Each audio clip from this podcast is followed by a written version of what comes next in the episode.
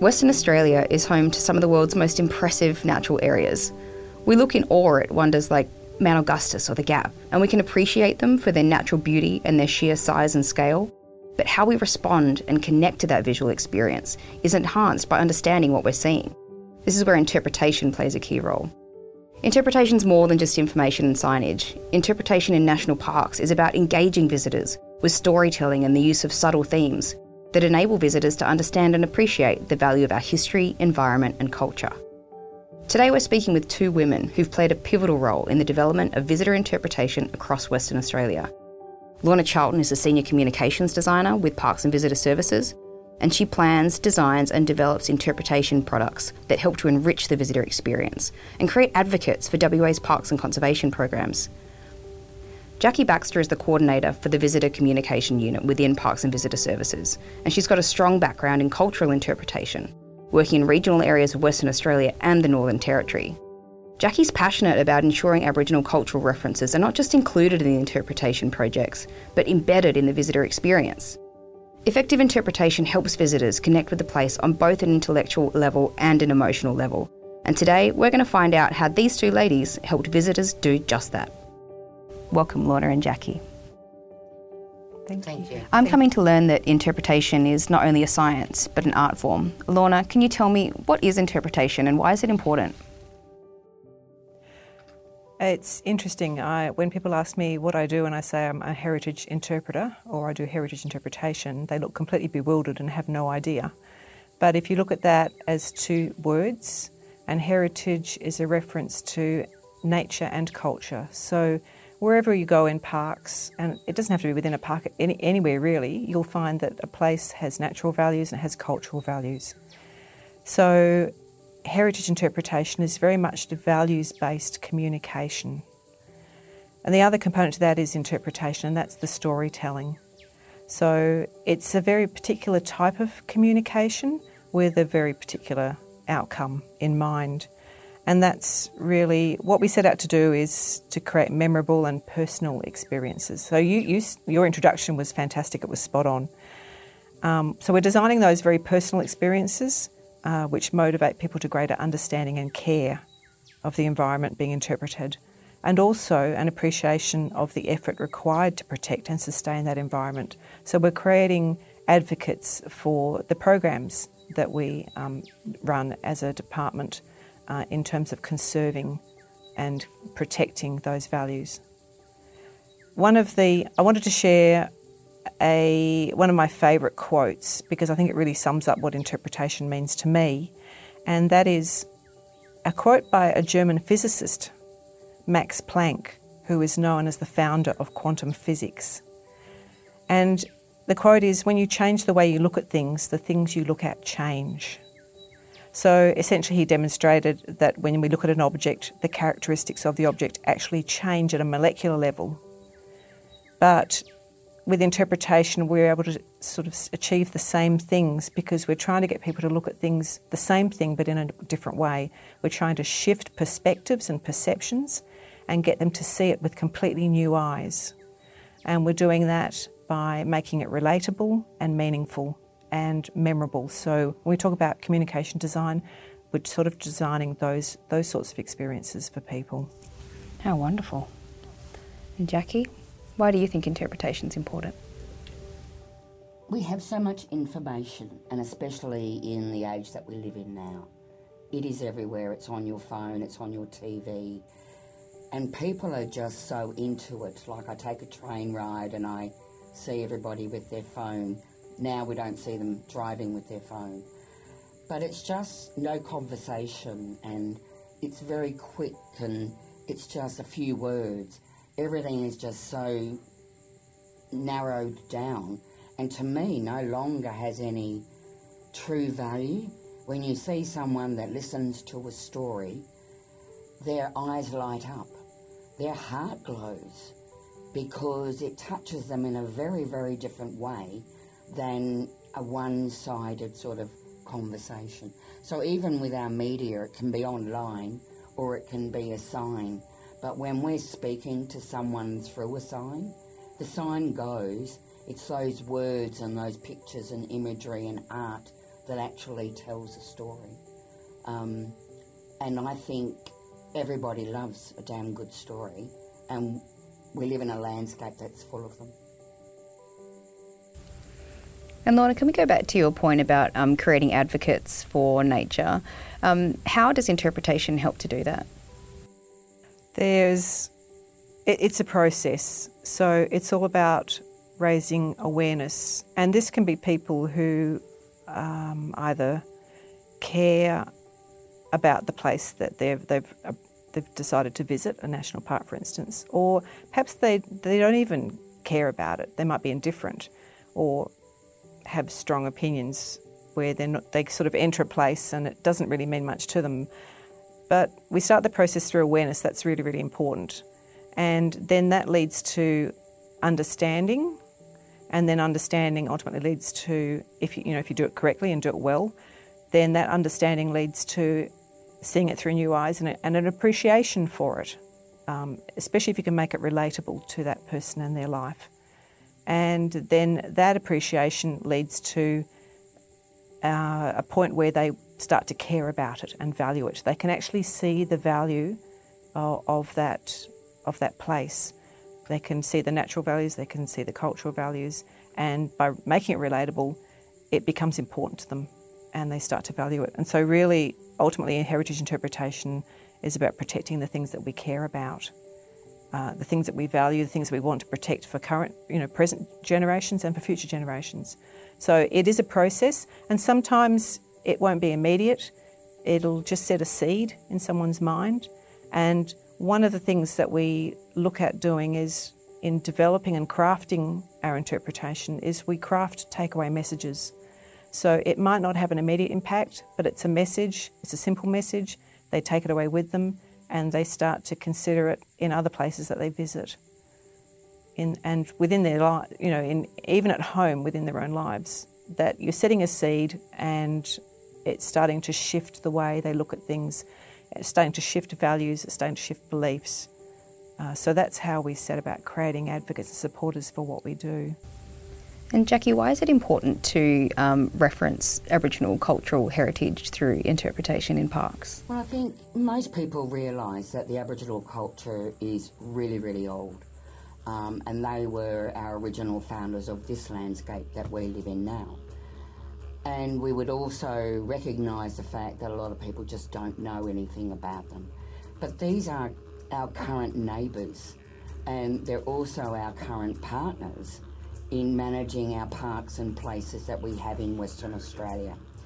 I lived in the Northern Territory for a long time and it was just part of my everyday and I would feel very fortunate to have lived that life for 25 years. Or when I first came to WA, there was sort of something missing for me, and it was no one, no one talked about the Aboriginal side of things or the cultural things, and it just wasn't around.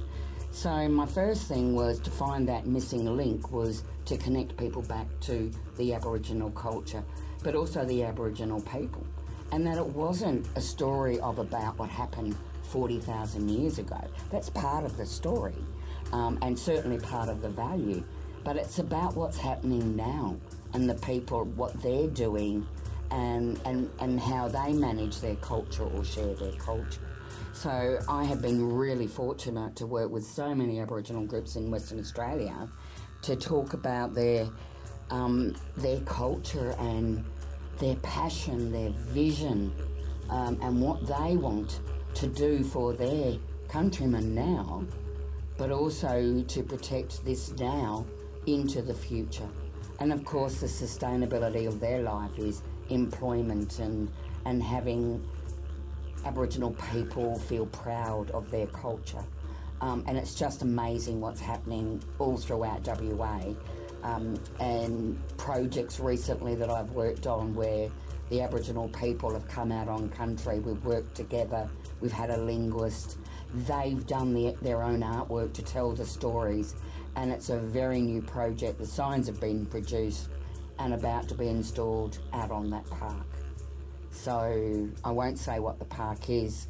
We'll just let you find it. But you'll, I think you'll really welcome and and enjoy reading their stories because they've told them, not us.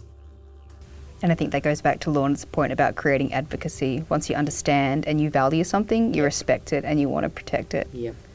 Lorna, can you tell me briefly, besides words on signs, what are other ways that the messages can be sent to create that advocacy or develop that immersive experience that are more subtle and subliminal than reading words on a sign? One great example, uh, uh, something I'm a huge advocate for, is art in the parks. Um, I, I, love the fact that we it's it's not just signage. Uh, it can be an app, so it can be digital, face to face is a really effective way of interpretation, uh, or you know, interpreting our heritage and getting those values across. That creates really special experiences when it's face to face. But art, art is, I'm a great advocate of that. It's just another way of sharing a message in a very creative way, in a very engaging way, often in a very surprising way. I've been in a, in a park, it was down at Dryandra one day, and we just installed some artwork, and a family came through and they sort of looked up in great surprise, and, and one of them said, I'd never expected to see something like that here. So it's, it provides another way of telling the story, uh, and it can be very effective because it, we all learn in different ways, we all engage in different ways, and for some people, it, it really, you know, the, reading a sign may not be as effective, but when they see some artwork and they look at it and they sort of understand what that represents, or even if they put their own meaning into it, it can be more meaningful and have a bigger impact. So it's subtle, but it's very effective. Can you tell me some of the other projects that you've worked on that you really enjoyed? Well, that, that particular that example there was uh, one of the, one I should say one of the parks where we put art an art installation in was Fitzgerald River National Park, and one of the reasons I enjoyed that project was that it was all of park. It was on a big scale. It was a total redevelopment of the park because the uh, mine in Ravensthorpe had shut down and Hopetoun was uh, struggling in terms of its economy. So there was a project established called the Fitzgerald River National Park Improvement Project to reinvigorate the economy of Hopetoun.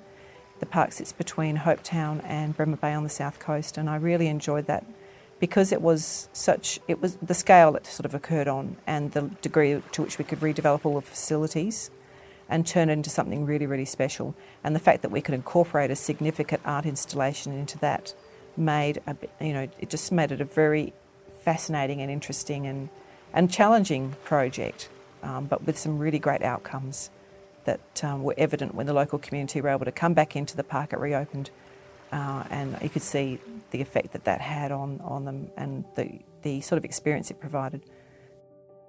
So when we talk about having an emotional response, that's just a fine, fine example yes. of that. Yeah. And Jacki, do you have any good projects um, that you've worked on? One where I've, we've used art was uh, there was a new boat built for the Danggu Geikie Gorge boat tour. So for me to be asked to, gee, could we do something about skinning this boat? Was a wonderful opportunity to use the artistic skills of an employee, Gwen, um, and we engaged with the Aboriginal people to what was the story you want to share. So this boat has been skinned with all this amazing artwork, but it's a very important uh, cultural story for Danggu. And so you've got that the visitor seeing the visual of this boat and being, I think, amazed because it wouldn't have been an expectation. And then when you get onto the boat and have your tour, that story in paintings becomes a story that's told by a, a Bunuba ranger. So he then shares that story orally. So you, when by the time you then leave that tour, you know what all of that artwork means. And I like the fact that every person that goes there um, sees that boat and would question in their mind, well, what's that about? But they, they get that translation or that interpretation whilst they're on the tour. So I think it's really quite a memorable experience. But the other thing, it's, it's about the engagement of those local Bunuba people and seeing their story taking such pride of place in that place, in that park. So I loved that project. That artwork really is so beautiful. Lorna, have there been any examples where interpretation has not been well received or it's had a negative impact from the public or been seen to damage the environment or anything like that? Interesting you should ask that.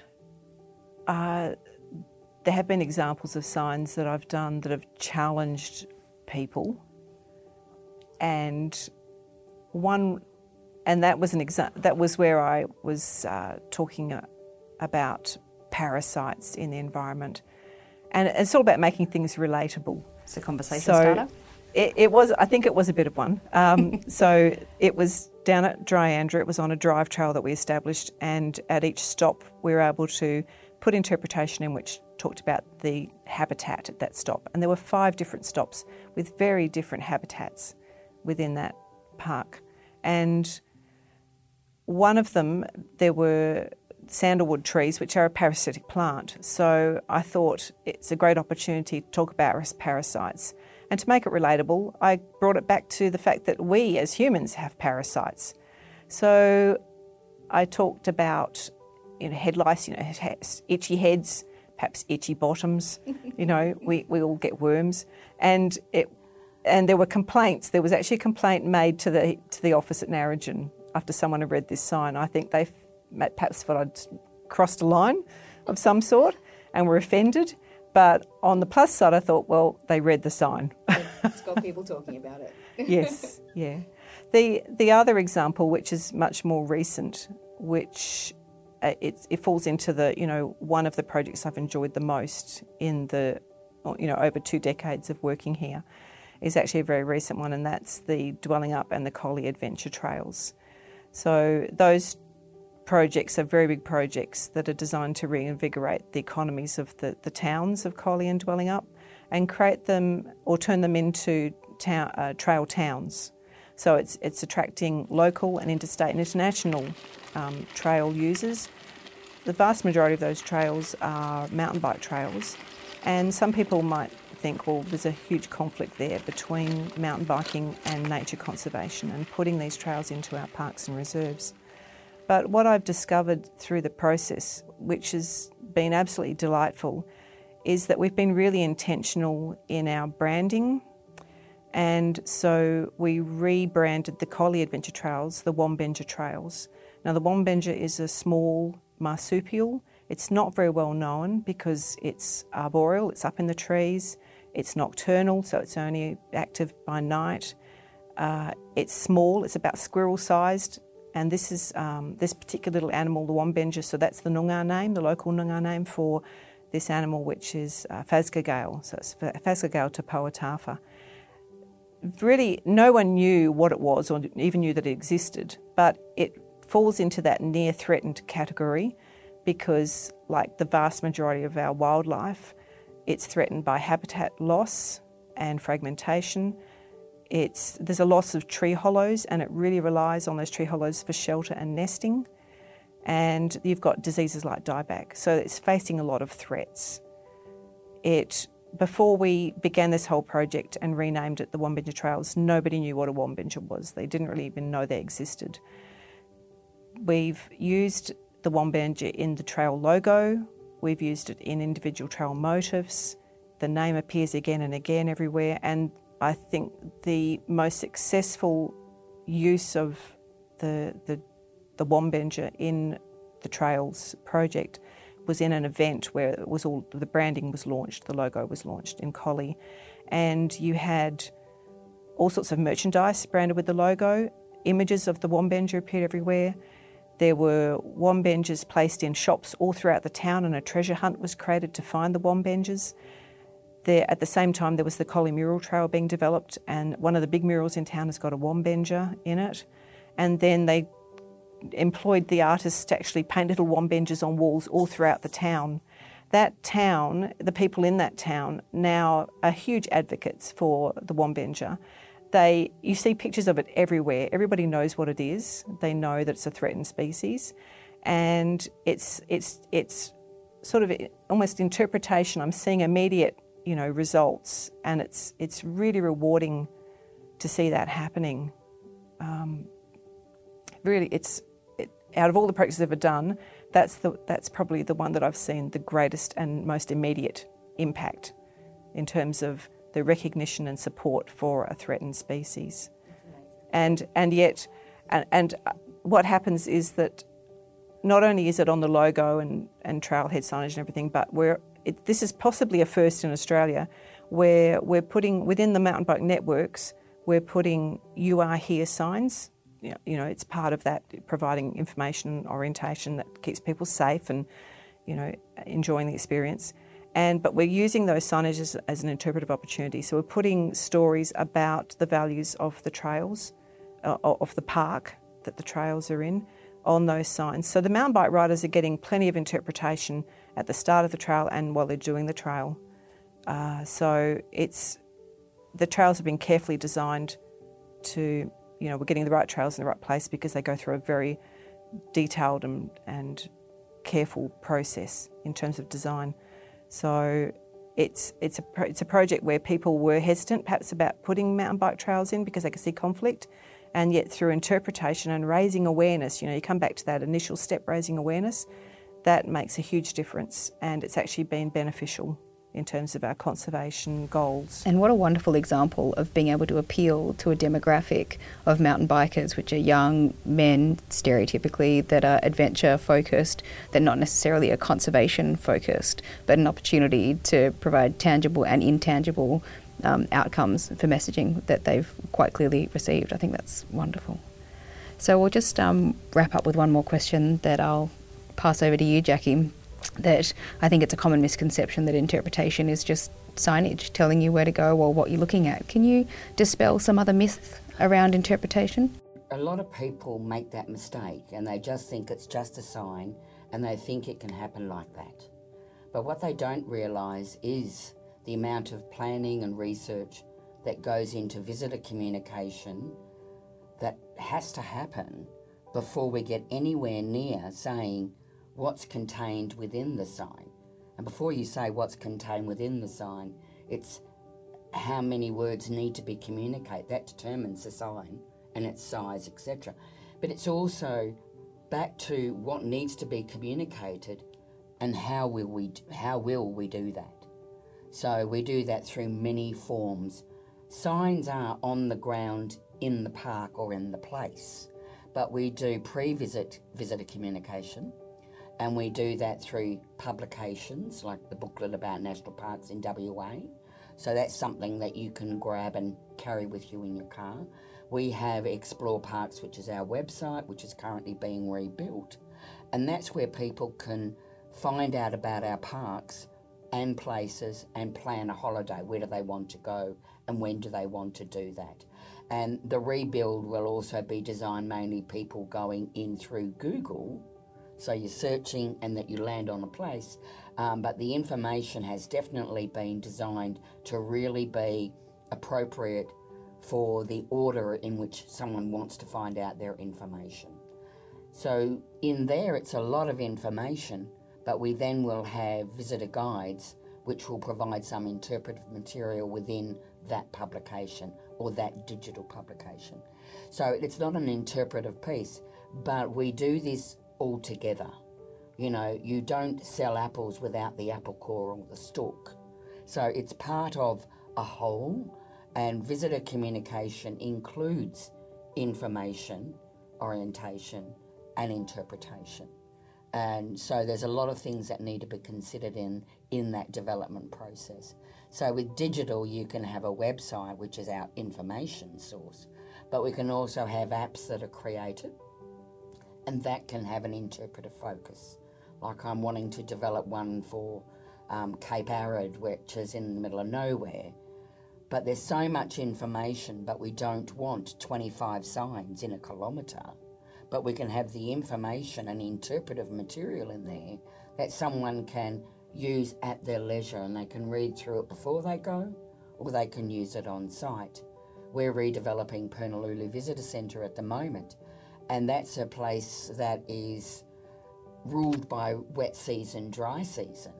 And to have to remove signs so they don't float away every year we've looked at the issue of like how much manpower does that take? And if you can remove that they need all that time and do an app that provides that information, you download it before you go, you've got it with you, that's more time for our staff to do possibly face to face interpretation, which we know is the ultimate of any interpretation, is when you have a face to face interpretive experience. And I guess for the visitor as well, it must give them a sense of ease, like the point that you made earlier, that they've gone through that whole visitor experience to plan their trip and um, get there. And you said that a sign is not, it just marks that you've arrived. And when that brand consistency is there from the digital experience to the brochure experience to the signage experience, it makes the customer or the visitor feel safe, um, at ease, and then they can be more open to those interpretive absolutely. messages Yep. in order to feel what you want them to feel and walk away with that advocacy. Yeah, it's a whole picture. Well, thank you so much for your time today, Lorna and Jacki. Um, and anybody listening, you can read Bridging the Gap The Art of Interpretation and Its Importance in Geology in the spring 2021 edition of Landscope Magazine out now.